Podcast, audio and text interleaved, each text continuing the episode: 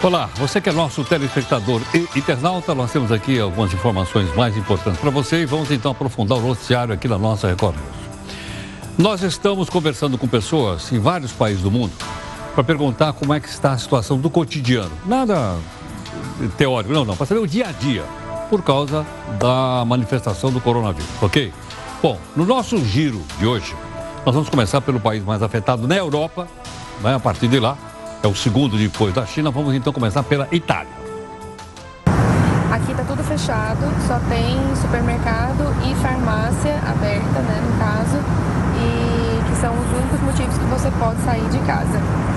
Bom, é, em Milão, pelo menos onde a gente mora, que é no centro, é, a gente não sentiu falta de comida, as prateleiras dos supermercados estão cheias, o que é um bom sinal, e mas a, as ruas estão desertas, né? Assim, está parecendo um filme de apocalipse, é, de ficção apocalíptica. Bom, é, as empresas estão trabalhando com o smart working, a empresa que eu trabalho, que meu marido trabalha, estão trabalhando com o smart working, já tem umas três semanas que a gente trabalha de casa, e isso é bem preocupante, porque a gente sabe que a Itália é um país que vive de turismo, então é, eu não sei até que ponto essa situação poderia aguentar economicamente. Eu estou bem assustada mesmo com, com toda essa situação, assim, é lastimável. A Itália toda está bem unida, é, porém a gente está positivo no sentido de, de estarmos unidos, mas a gente não tem muita noção de quando, até quando isso vai parar. O decreto diz que é até dia três de abril, mas não se sabe é, quanto mais pode durar. E olha, já que nós estamos na Itália, vamos para a vizinha da Itália, que é a Áustria. Áustria, trabalho na Itália.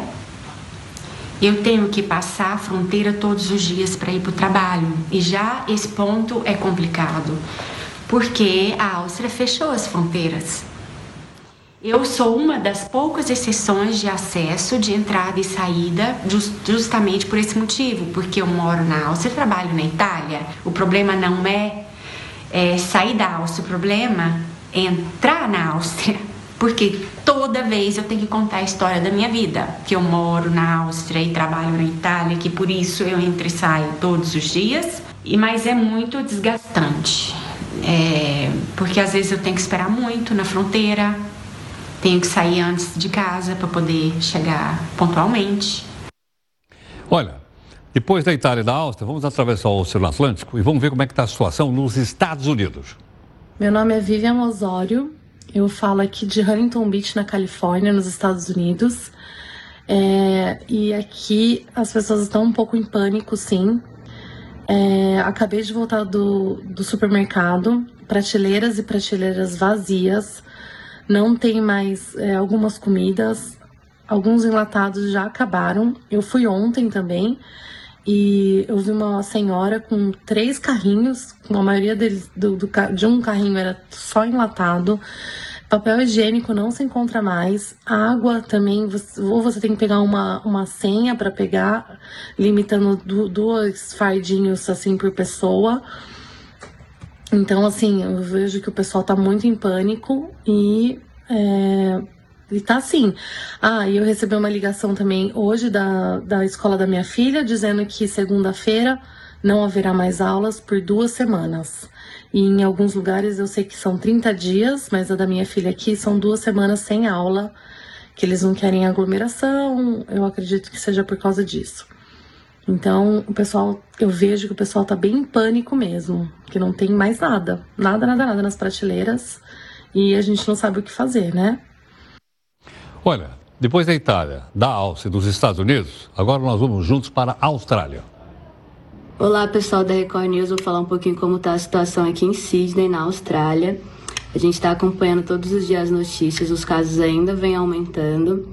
A gente está encontrando um pouquinho de dificuldade na hora de fazer compra, porque já tem muito produto faltando no supermercado. As pessoas estão estocando comida, estão estocando papel higiênico. Essa semana algumas medidas de segurança foram tomadas e alguns eventos foram cancelados, principalmente os eventos que teriam muito público. Tem muita gente andando de máscara na rua, mas também muita gente vivendo a vida normal. Indo estudar, indo trabalhar, muito turista na cidade, indo para a praia. E é isso, a gente fica aqui esperando mais informações e torcendo para que tudo fique bem. Bom, da Austrália nós voltamos para a Europa e vamos ver como é que está a situação na Alemanha. Aqui em Berlim, apesar do governo não ter tomado medidas muito drásticas para diminuir a contaminação do vírus, é, inclusive isso é algo que a população tem reclamado bastante, tem pedido medidas mais drásticas, medidas mais parecidas com o que a Itália e a França tomaram, por exemplo. É, muito do que está acontecendo tem vindo mesmo da própria... das próprias pessoas, das empresas. Então teve muita empresa que começou a fazer home office a partir dessa semana. Então sexta-feira no metrô, um monte de gente levando o monitor para casa, levando o computador da empresa para casa, porque vão começar a trabalhar todo mundo de casa. A partir da próxima semana, escolas, universidades vão começar a fechar e muitos estabelecimentos, tipo bares, baladas, já, come- já começaram a fechar desde a semana passada. É, por uma iniciativa própria, não por uma determinação do governo, assim. É, os supermercados têm várias prateleiras vazias, é difícil de encontrar papel higiênico, é, macarrão, etcétera. Assim, essas prateleiras estão sempre vazias no supermercado. Álcool, álcool gel, desinfetante e qualquer coisa do gênero nem se fala, então tipo, é muito difícil de encontrar. E... Mas, no geral, as pessoas não parecem estar tão desesperadas, parecem estar sabendo lidar bem com a situação. Então, é, você vê muito pouca gente na rua andando com máscara e as pessoas estão estão lidando bem com as medidas que estão sendo tomadas. Então, é, não tem um senso tanto de desespero com a situação. Bom... Da Alemanha, a gente vai para outro lado do mundo, para a gente ter uma ideia do que está acontecendo no Japão. Boa noite, meu nome é Alexandre Shinji, eu sou morador aqui do Japão já faz um certo tempo. O Japão tem passado por um estado de alerta. Muitos japoneses estão tomando inúmeras medidas para se prevenir do vírus. E o governo em si também está começando a agir com, a, com fechamento de escolas, fechamento de locais públicos ou até mesmo locais com uma certa aglomeração de pessoas. Então, a preocupação é uma coisa que é evidente aqui no Japão, que não chega a afetar o dia a dia de muita gente, mas só que é uma coisa que não vai durar muito. Muitos japoneses estão estão passando horas e horas em frente de farmácia só para conseguir comprar máscaras. A falta de papel higiênico e produtos de higiene básica também estão, estão fazendo muita falta aqui no Japão. Então é uma situação que não pode ser mais ignorada. Muitos japoneses estão, estão com medo do, desse vírus e os casos vêm aumentando cada vez mais aqui no Japão. Então, ninguém sabe dizer o, o que vai acontecer daqui para frente e o que podemos fazer é desejar o melhor, que isso acabe logo. Bom, depois da Austrália, dos Estados Unidos, da Alemanha, do Japão, agora nós vamos para a região do Oriente Médio, vamos ver como é que está no Líbano. Boa noite, Heródoto. Meu nome é Fátima e eu moro no Líbano. Bom, a situação aqui tá ficando cada vez mais complicada. O Ministério da Educação já anunciou a suspensão das aulas, das escolas e das universidades faz duas semanas e hoje anunciou por mais uma semana. Então a gente tá começando a ter aula online e eles estão começando a se adaptar à situação. Já a população tava meio que levando a brincadeira no começo, mas essa semana, quando teve a primeira morte por causa do corona, as pessoas começaram a levar a sério, começaram a ir comprar álcool em gel, máscaras, até que tá tudo em falta, tá tudo muito caro. E as pessoas também começaram a ir no supermercado, comprar um monte de coisa e fazer estoque, porque pelo jeito a gente vai acabar ficando em casa por mais um tempo. E a gente só reza para que a situação fique melhor logo. Muito obrigado. Do Líbano de volta para a Europa e vamos ver como é que tá a situação na Irlanda. Boa noite, Heródoto. Boa noite, pessoal da Record News. Os casos de coronavírus aqui na Irlanda só têm crescido. Começamos a semana com vinte casos e hoje já são cem casos confirmados. É, os supermercados, desde ontem, quando o governo emitiu a nota que as escolas estariam fechadas e as universidades, a partir de ontem, seis horas da tarde, estão lotados. Ontem teve é, uma, pequenas confusões, né? Pequenas correrias para o supermercado. Hoje...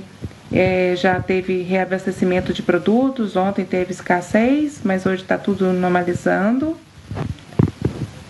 E estamos sendo muito bem informados pelos noticiários locais, estão deixando a gente a par de toda a situação e a gente espera melhoras.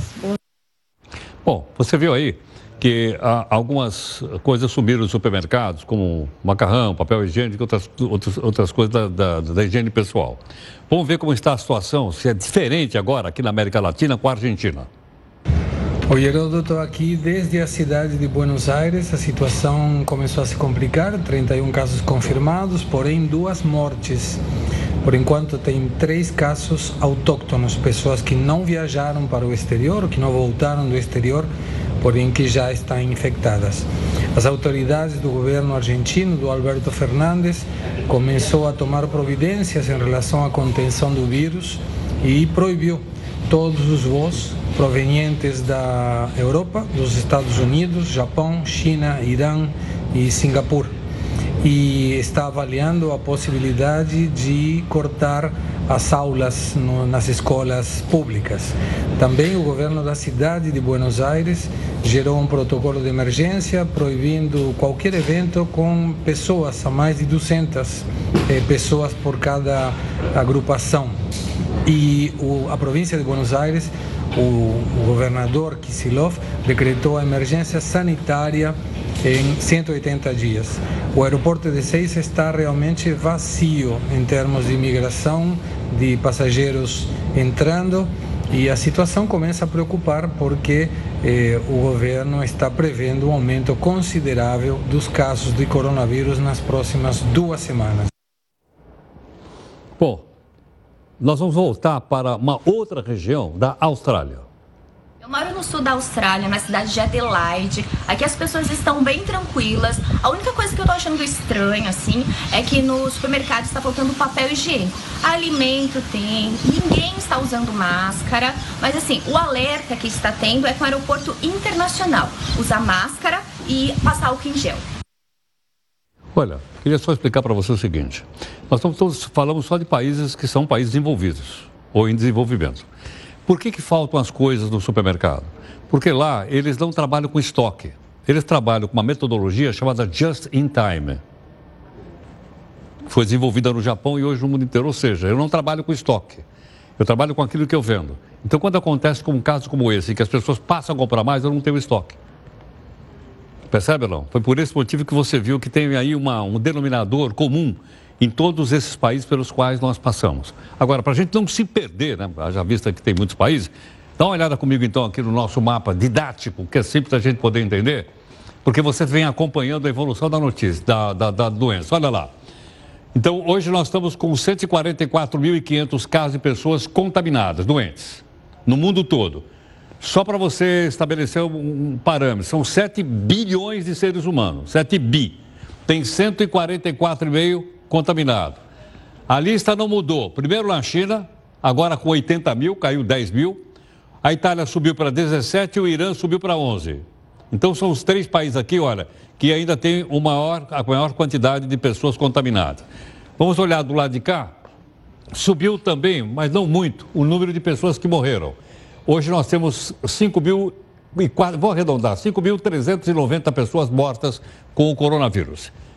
Do total das pessoas contaminadas, setenta, mais de setenta mil pessoas se recuperaram. Ficaram doentes, tiveram o coronavírus e essas pessoas se recuperaram. Olhando de novo o nosso mapa, a gente mostrou vários lugares aqui. Vamos mostrar um pouquinho para cá, vamos puxar então um pouquinho para a gente poder ver de novo aqui a Ásia, né? Porque nós falamos no Japão que ele está aqui, a China está aqui. Tá? E aí uh, ele começa a se espalhar para outras regiões do mundo. Quero chamar a sua atenção assim, dá uma olhada no continente africano comigo. Olha só, praticamente ou não tem informação ou não tem doença aqui. Por que razão? Não sei. Será que é porque o clima é muito quente nessa área? Eu não sei. Ó, você tem um pouco aqui na África do Sul e tem também na região norte da África, próximo ao Mediterrâneo. Por quê? Porque aqui na Europa, hoje, o pico dessa doença é aqui, olha. Olha comigo aí. Esse é o pico da doença, é na Europa, tá? A Itália continua e outros países europeus. Eu citei agora há pouquinho também o Irã, dá uma olhada no tamanho também da infecção no Irã. Olha aí, bastante forte. Vamos então lá para a América agora, vamos puxar então o mapa para cá. Aí, esse mapa é automático, eu só falo, vem puxar e ele, ele, ele me obedece. Então nós voltamos aqui, voltamos por infecção mais forte nos Estados Unidos, tanto assim que se acompanhou aqui na Record News. A notícia que o Trump declarou o estado de emergência continua muito forte, ó. Agora está bem aqui na região na região leste dos Estados Unidos. Por que eu estou falando região leste? Porque Washington está aqui, Nova York está aqui, Washington está aqui, ó, a capital do país está aqui. O Trump está aqui. Não vamos confundir com o estado de Washington, que está aqui, como eu já expliquei para você, aqui pertinho do Oceano Pacífico. Aqui é o estado, aqui é a capital do país. Olha a quantidade. Olha também a região da Califórnia, que está aqui, cresceu muito. E também nós obtivemos informações que faltam esses produtos essenciais na Califórnia, aqui, ó, nos Estados Unidos. Em direção à América do Sul, nós continuamos com o Brasil, aumentou um pouquinho, lá. É, e mais, tem uma pontinha aqui, é, que eu disse a você o seguinte, ainda não aparece a, a, a Venezuela. A Venezuela teve dois casos confirmados, mas ainda não aparece aqui nesse gráfico. Aparece a Argentina, que a gente acabou de falar agora. Tem, portanto, alguma coisinha aqui no Paraguai, na Bolívia parece que não tem nenhum, no Chile, no Peru, no Equador, etcétera. Né? Então, nessa região do mundo, tem muito pouco. Agora, a África realmente está me chamando a atenção, porque, felizmente, né, ela que já teve outras epidemias terríveis, como H I V, por exemplo, veio da África, o Ebola veio da África. Não é? Felizmente, o continente africano continua fora. Tudo bem? Bom, depois dessa rodada pelo mundo, Luizão, roda a vinheta.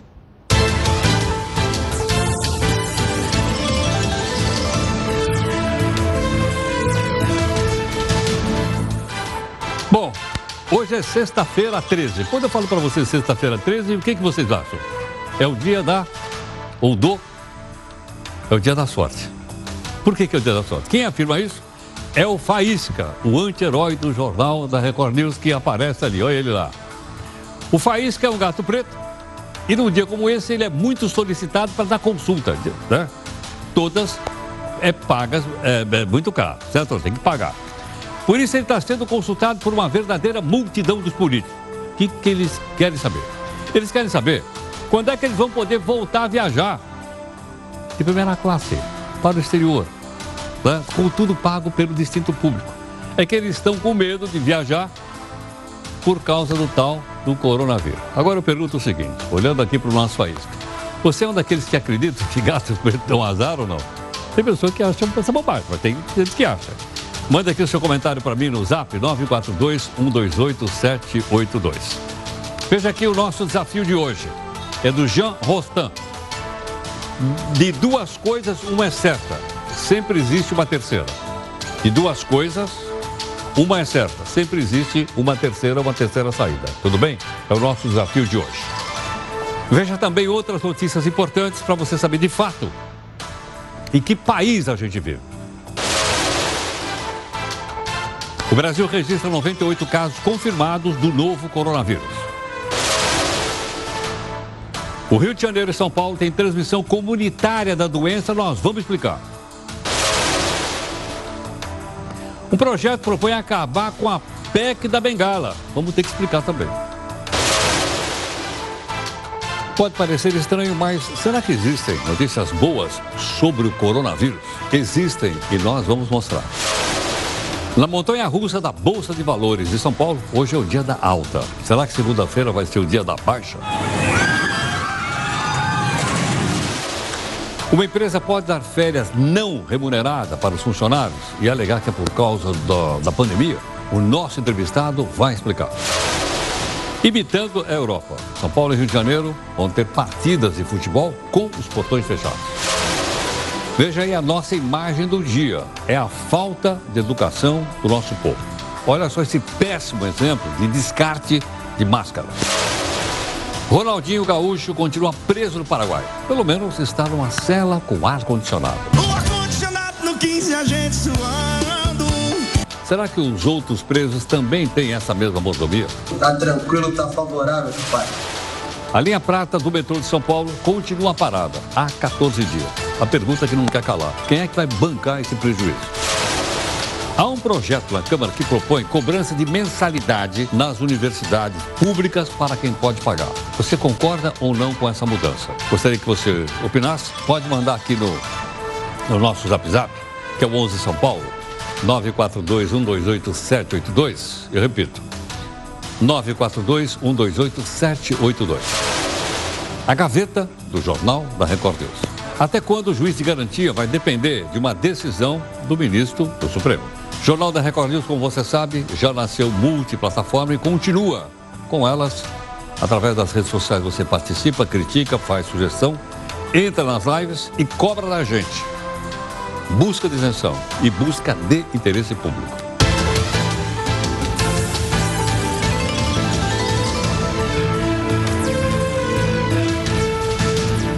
E olha, nas nossas plataformas sociais você acompanha todo dia também, às oito horas da noite, a nossa reunião de pauta com a participação da nossa equipe.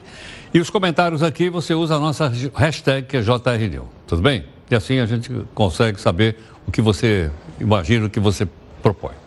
Bom, essa questão então de cobrar mensalidade no curso superior de escola pública foi explicada ontem aqui no jornal pelo autor da proposta. Como nós estamos em multiplataforma, e você é o nosso telespectador internauta, nós vamos abrir um espaço, então, agora para você opinar. Você opina nessa nossa primeira live. Vamos lá.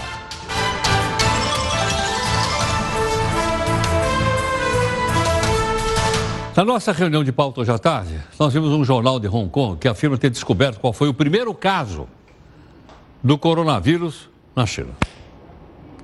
Você tem ideia, veja, nós estamos... março de dois mil e vinte. Tem ideia quando é que foi esse primeiro caso?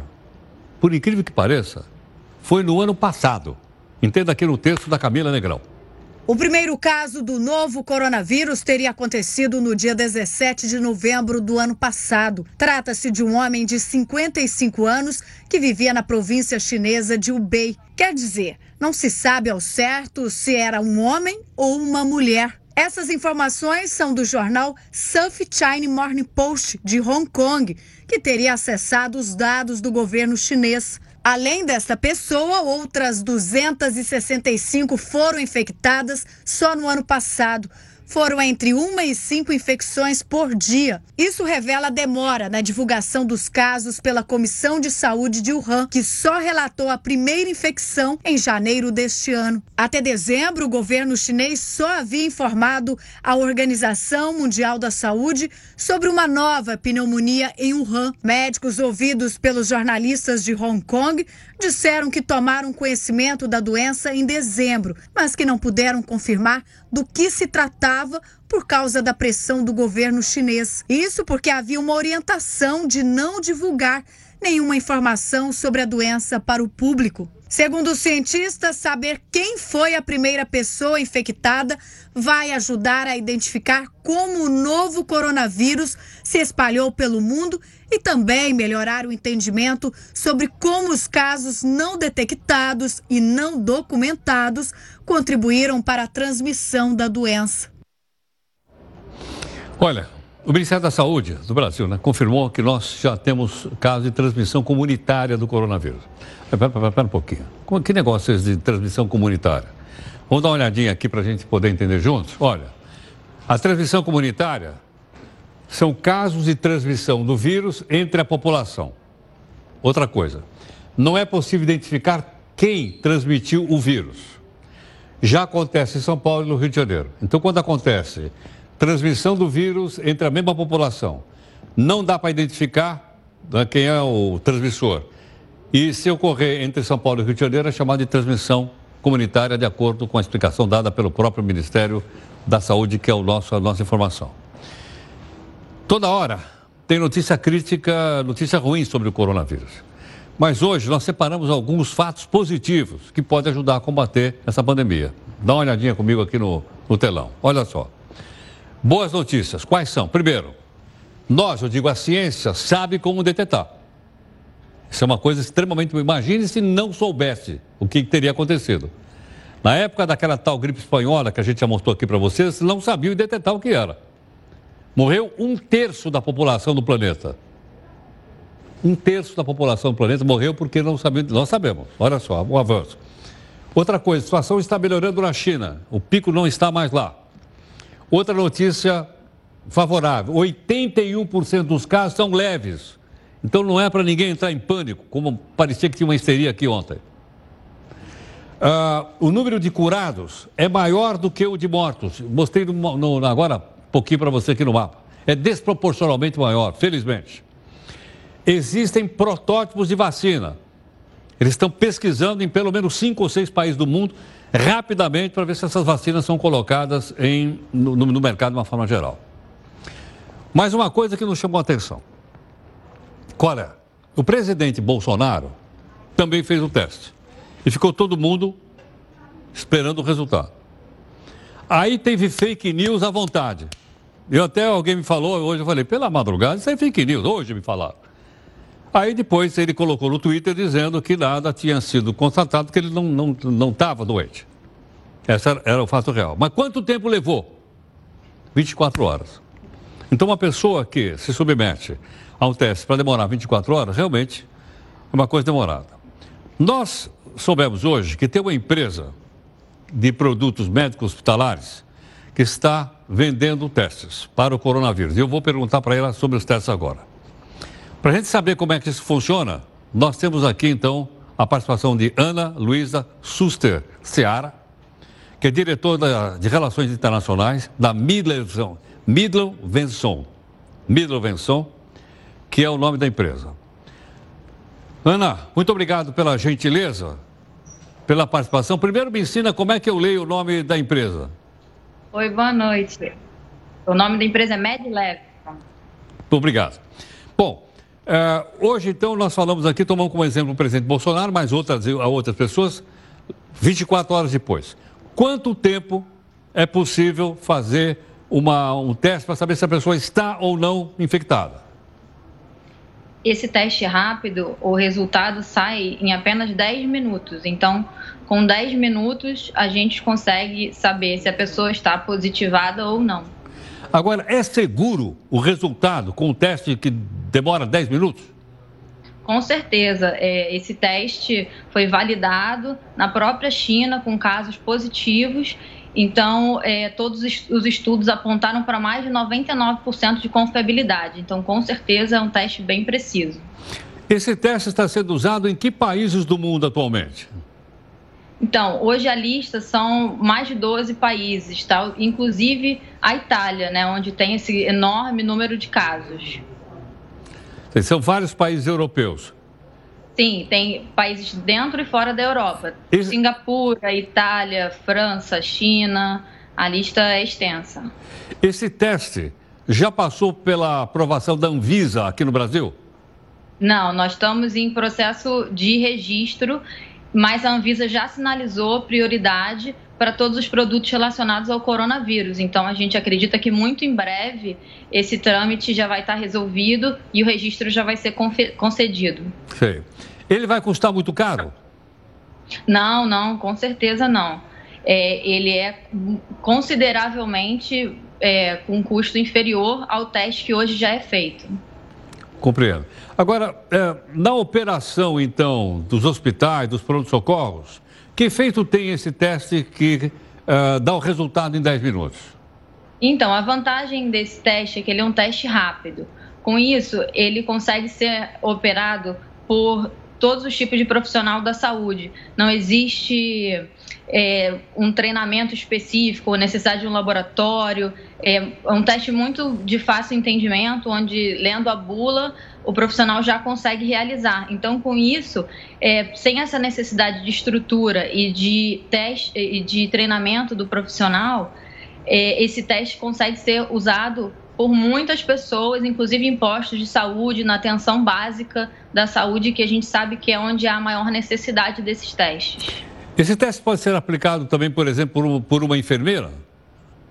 Pode, pode. A enfermeira é uma profissional da saúde que está totalmente gabaritada para realizar o teste. Sei.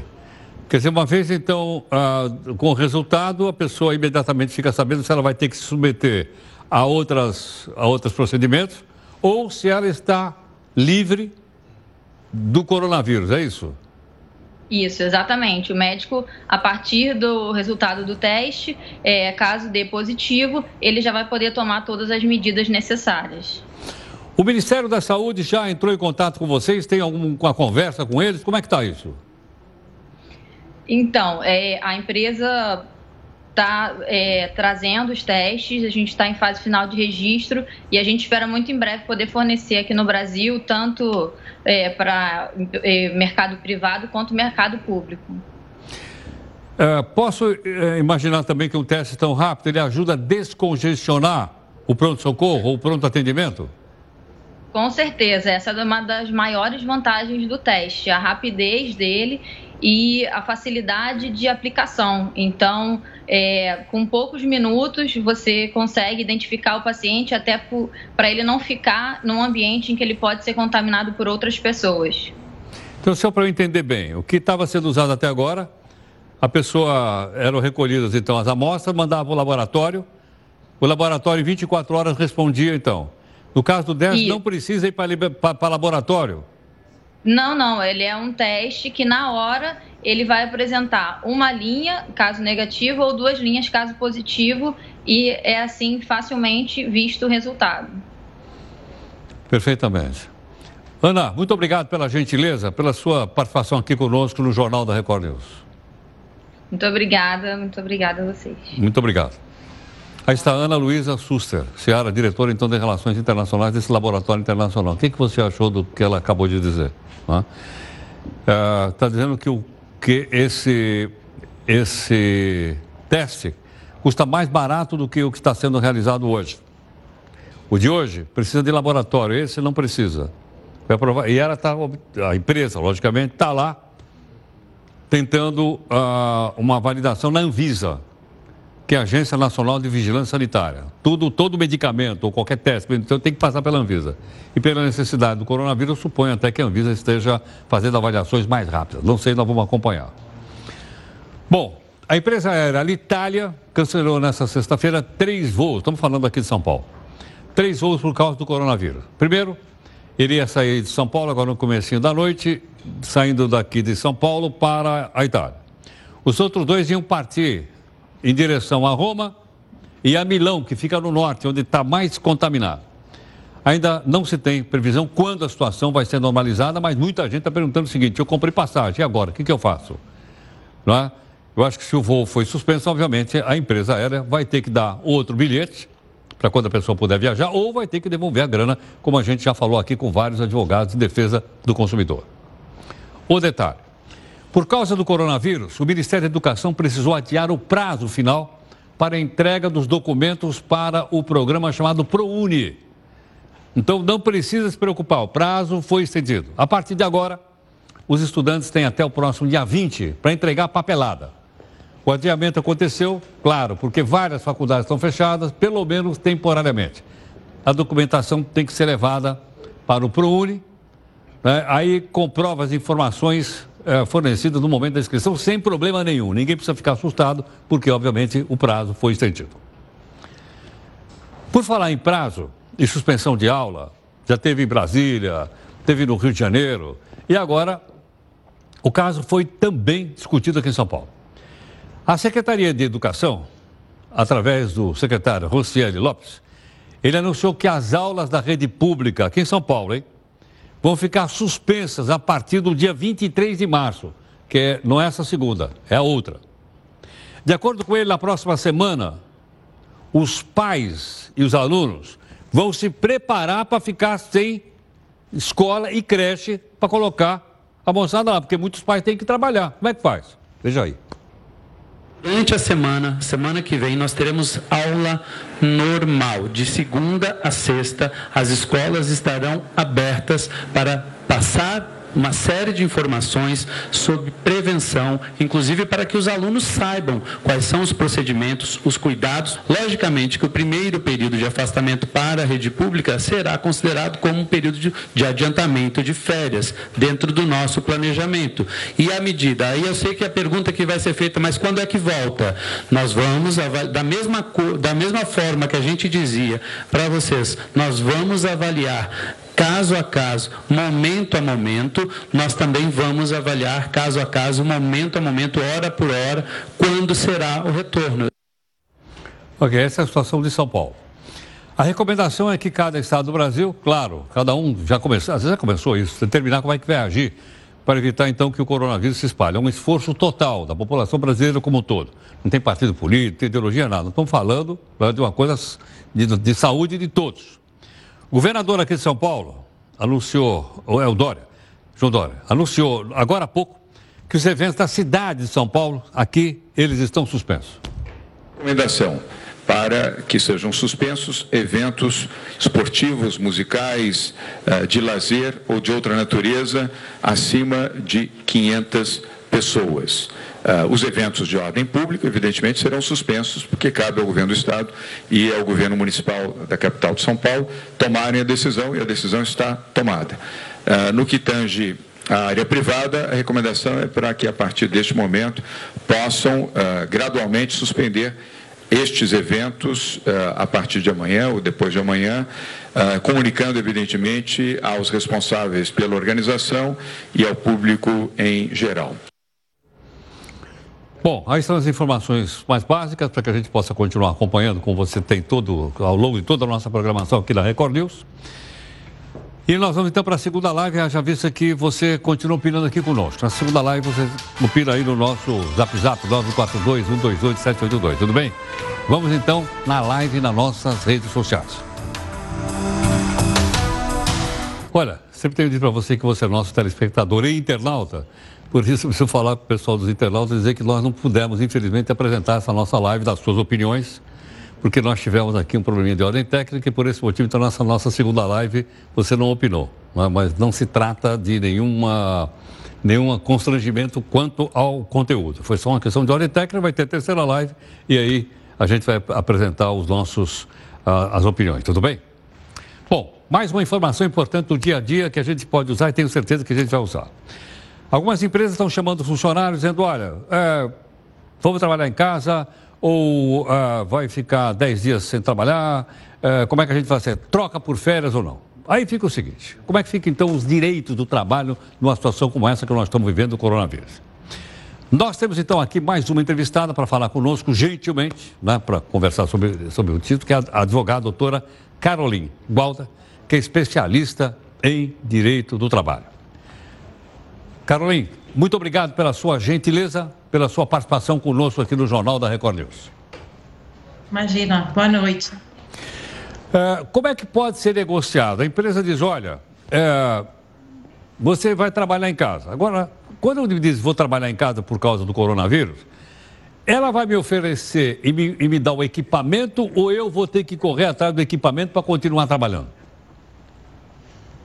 Olha, essa questão, já o trabalho em home office foi regulamentado pela, pela reforma trabalhista e deve ser negociado. Então, não existe uma regra exata é, para falar quem que, quem que arca com esses custos. Quando, é, quando o, é de interesse mútuo, tanto do empregado como do empregador, que esse empregado vá trabalhar em casa, em sistema de home office, e principalmente nesse momento de, com essa epidemia tão grande, isso está sendo muito interessante, muito utilizado, mas é necessário que as partes conversem e ajustem os termos. Quem vai pagar a internet, a conta de luz, quem que vai fornecer o computador, o ambiente de trabalho desse, desse empregado. Então, tudo isso tem que ser negociado. A legislação trabalhista trouxe essa modalidade, implementou isso com a reforma, mas não delimitou e deixou para que as partes realmente negociem sobre isso. Então, vai ter que ter um acerto ali entre empregador e, e, e empregado. Agora, Caroline, a empresa diz, olha, então serão dez dias. Ela diz, vocês vão ficar dez dias em casa, não precisa trabalhar. E aí, isso, isso é uma férias antecipada, não é férias antecipada? A pessoa tem que receber o salário integral, como é que é? Então, aí é uma outra situação. Se o empregado, ele vai, se a empresa precisa colocar esse empregado longe das atividades para que ele fique afastado efetivamente do trabalho, e aí a gente está pensando no empregado é, que está sadio, que não está com nenhuma suspeita, então a empresa tem que partir para essa questão do home office. Fora isso, a gente tem duas, duas situações, inclusive trazidas pela Lei treze mil novecentos e setenta e nove, que é uma lei recente de fevereiro, que traz algum, algumas determinações em relação ao próprio coronavírus. Então, essa lei também determina que se o empregado ele tiver que ser afastado do trabalho por motivo de quarentena, é, esse afastamento ele é considerado falta justificada. Então, ele vai continuar, ele vai ficar em casa no período de quarentena, sem prejuízo de salário. Então, o empregador tem que continuar pagando esse salário para ele. Agora, se, é um, se o empregado já está com o vírus, já foi contaminado e ele precisa entrar numa situação de isolamento, ele vai ser encaminhado para o I N S S e aí ele entra no trâmite normal. Os primeiros quinze dias o empregador paga e depois ele entra no I N S S para pagar o restante do período de afastamento dele do trabalho. Então, Agora... por empregado já doente, ele é o caminho, o caminho normal é via I N S S. Perfeito. Caroline, há alguma hipótese em que a empresa diz, olha, você vai ficar dez dias em casa, mas nós não vamos pagar o salário? Não, no Brasil a gente não tem essa hipótese de licença não remunerada, é, a não ser que o próprio empregado peça essa licença remunerada, né? Isso tenha sido feito um ajuste com o seu empregador. Fora isso, não existe essa possibilidade do, emprega- do empregador determinar essa licença não remunerada para o empregado. A empresa pode dar férias antecipadas? Olha, pode. A questão das férias também está sendo bastante utilizada nesse momento, porque é o, o empregador é quem determina, lógico, sempre com um ajuste com os empregados, mas é, é dele esse poder de determinar o período de férias dos empregados. Então, é um momento interessante, muitas empresas estão fazendo isso, tanto as férias é, individuais como coletivas, justamente para ter um afastamento desse empregado agora, é, mas isso sempre é previamente negociado com o empregado, apesar de ser uma premissa do empregador o, é, que determine ele que escolhe o período que esse empregado vai usufruir das suas férias. Perfeitamente. Então, isso é uma decisão da empresa? Da empresa. Perfeitamente.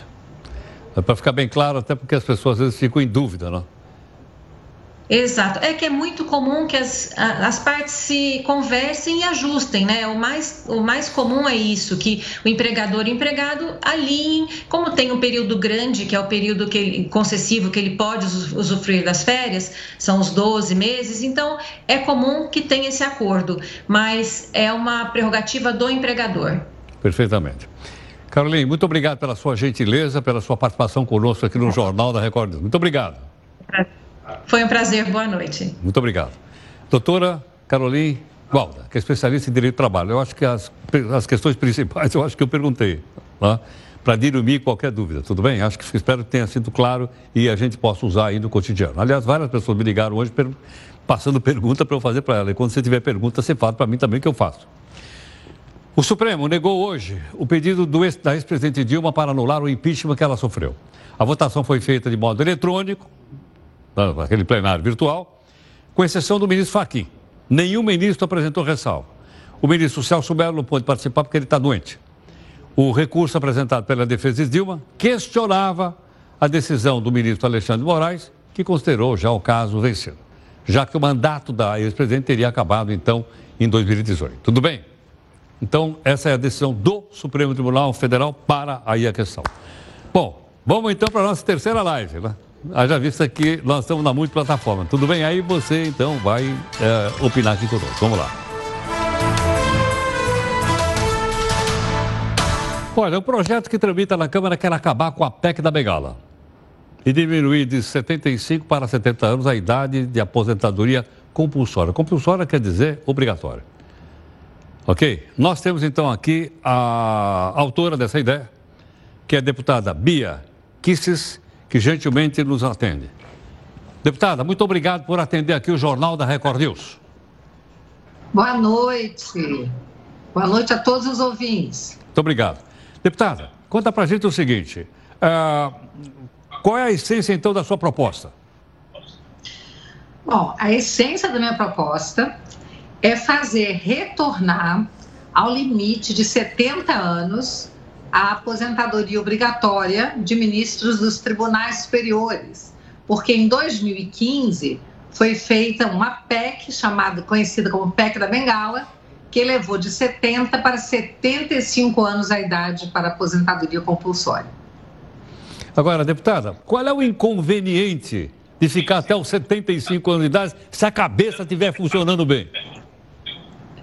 A questão é que essa P E C, ela tirou toda a oxigenação das carreiras jurídicas. Eu recebo muitos pedidos por parte de juízes, associações de magistrados, que dizem que hoje, para um juiz conseguir ser promovido, ele tem que ficar vinte anos no cargo inicial. Por quê? No, no âmbito de, lá, no, lá no, no âmbito superior da carreira, ninguém mais se aposenta até os setenta e cinco. Então, com isso, não dá, não abre chance, oportunidade para essa oxigenação. Agora, essa ah. é uma das questões, esse é um dos problemas. Agora, deputada, lá na Suprema Corte Americana é perpétuo, é até o cidadão morrer. É, a realidade deles é muito diferente da nossa. Lá, eles julgam, às vezes, vinte casos por ano, onze casos por ano. Aqui, são milhares de casos por ano. Então, a gente tem tido uma experiência complicada, porque é, a vitaliciedade, né, os ministros ficarem também para o resto da vida, até ter idade de se aposentar, a gente tem observado que tem gerado uma série de problemas, como um distanciamento muito grande dos ministros que acham que não tem nenhuma satisfação, por exemplo, para dar para a população. Se eles estivessem julgando ah, de uma forma que não houvesse é, discordância do povo, né, da atuação, talvez não se pensasse nisso. Mas a verdade é que hoje o poder judiciário, eles tornam um poder ativista, eles invadem a competência do poder legislativo. E o poder legislativo precisa retomar a autoridade das suas, a, a, das suas atribuições. Agora, tá, desculpa, eu não entendi. Esse ativismo, o que, é que tem a ver com se aposentar aos setenta ou setenta e cinco? É o fato de que a pessoa permanecer, ficar muitos anos no carro, muitos anos, faz com que ela se sinta acima, né? Acima do bem e do mal. Então, assim, é preciso... Hoje a gente vê que a população, ela está muito insatisfeita com a atuação do Supremo Tribunal Federal. E nasce daí uma necessidade de se mexer na Suprema Corte para se trazer um equilíbrio para a República, para os poderes da República. Se o Supremo não tivesse uma atribuição tão alargada, talvez não houvesse essa necessidade. Mas o fato é que é preciso que a gente promova mudanças no âmbito do Supremo Tribunal Federal. Agora, deputada, se o ministro não anda bem, não posso pedir o impeachment dele lá no Senado? Olha, poder pode, mas não é só não andar bem, né? É, ele precisa cometer algum crime de responsabilidade. E o fato é que existem vários pedidos de impeachment é, no Senado Federal, aguardando para que o, a mesa do Senado é, analise esses pedidos. O fato é que até agora, né, o presidente do Senado não submeteu à mesa nenhum desses casos. Para isso, eu tenho uma outra proposta que faz com que o presidente da Casa seja obrigado a submeter à mesa, não possa ele sozinho deixar engavetado os pedidos de impeachment. Sei, quer dizer, ele decidiria juntamente com as lideranças, que, com, ah, perdão, com a mesa que dirige o Senado. Exatamente, seria obrigado a submeter à mesa. Tá certo. Deputado, o seu projeto está em que ponto? Na tramitação? Bom, ele está na Comissão de Constituição e Justiça, tem relatora designada, que é a deputada Cristonieto. Antes havia um outro relator, que era o deputado Francischini, que era o presidente da C C J, mas ele, ele distribuiu para si mesmo a relatoria, mas depois de um tempo ele resolveu passar a relatoria, e aí foi redistribuído para a deputada Cristonieto, do Rio de Janeiro. Então, a gente espera que agora, com a retomada das comissões, esse projeto seja, é, é, volte a ter andamento dentro da comissão. Ok. Deputado, muito obrigado pela, por atender aqui o Jornal da Record News. Muito grato. De nada, uma boa noite. Muito obrigado. Bom, deputada Bia Kicis conversando conosco a respeito do projeto, então, dela de diminuir de setenta e cinco para setenta anos a aposentadoria compulsória, obrigatória, não só do ministro do Supremo, mas dos tribunais superiores de maneira geral. Então aí vai o S T J, Superior Tribunal de Justiça, T S T, Tribunal Superior do Trabalho, o Tribunal Superior Militar. Será que esqueci algum? Bom, são os tribunais superiores de uma maneira geral. Hoje setenta e cinco e ela está querendo voltar atrás quando era setenta. Depois mudou para setenta e cinco, por isso é que chamou carinhosamente de P E C da Bengala. Bom, a Justiça do Paraguai negou pela terceira vez o recurso do Ronaldinho Gaúcho. Ele e o humano, o Assis, estão presos há uma semana depois de terem pego com passaporte e documentos paraguaios falsos. A decisão foi tomada na sexta. Mantém os brothers detidos na prisão preventiva, que pode durar seis meses pela lei paraguaia.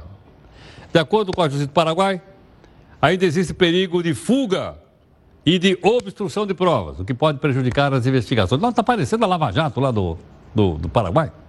Olha, olha aí. Bom, nós queremos então agradecer a sua gentileza conosco, em nome da nossa equipe de técnicos e jornalistas, mas, mas queremos lembrar você o seguinte... Para o nosso encerramento, o assassinato da vereadora Marielle Franco e do motorista, não podemos esquecer, né? Completa dois anos, nesse sábado, e logicamente nós estamos fazendo um, um encerramento, uma homenagem a ela, né? Para que a justiça seja feita, não vingança, que a justiça seja feita. Marielle, Mônica Luiera Marielle. A vereadora Marielle Franco foi assassinada a tiros agora à noite no centro do Rio de Janeiro.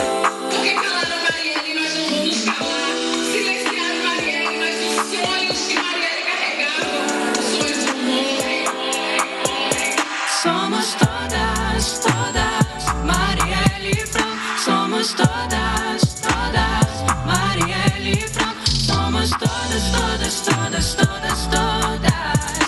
Somos todas, todas, todas, Marielle Franco. Somos todas, todas, Marielle Franco. Somos todas, todas, Marielle Franco. Somos todas, todas, todas, todas, todas. Somos todas, todas, todas, Marielle Franco. Vocês podem matar como duas flores, mas nunca vão conseguir.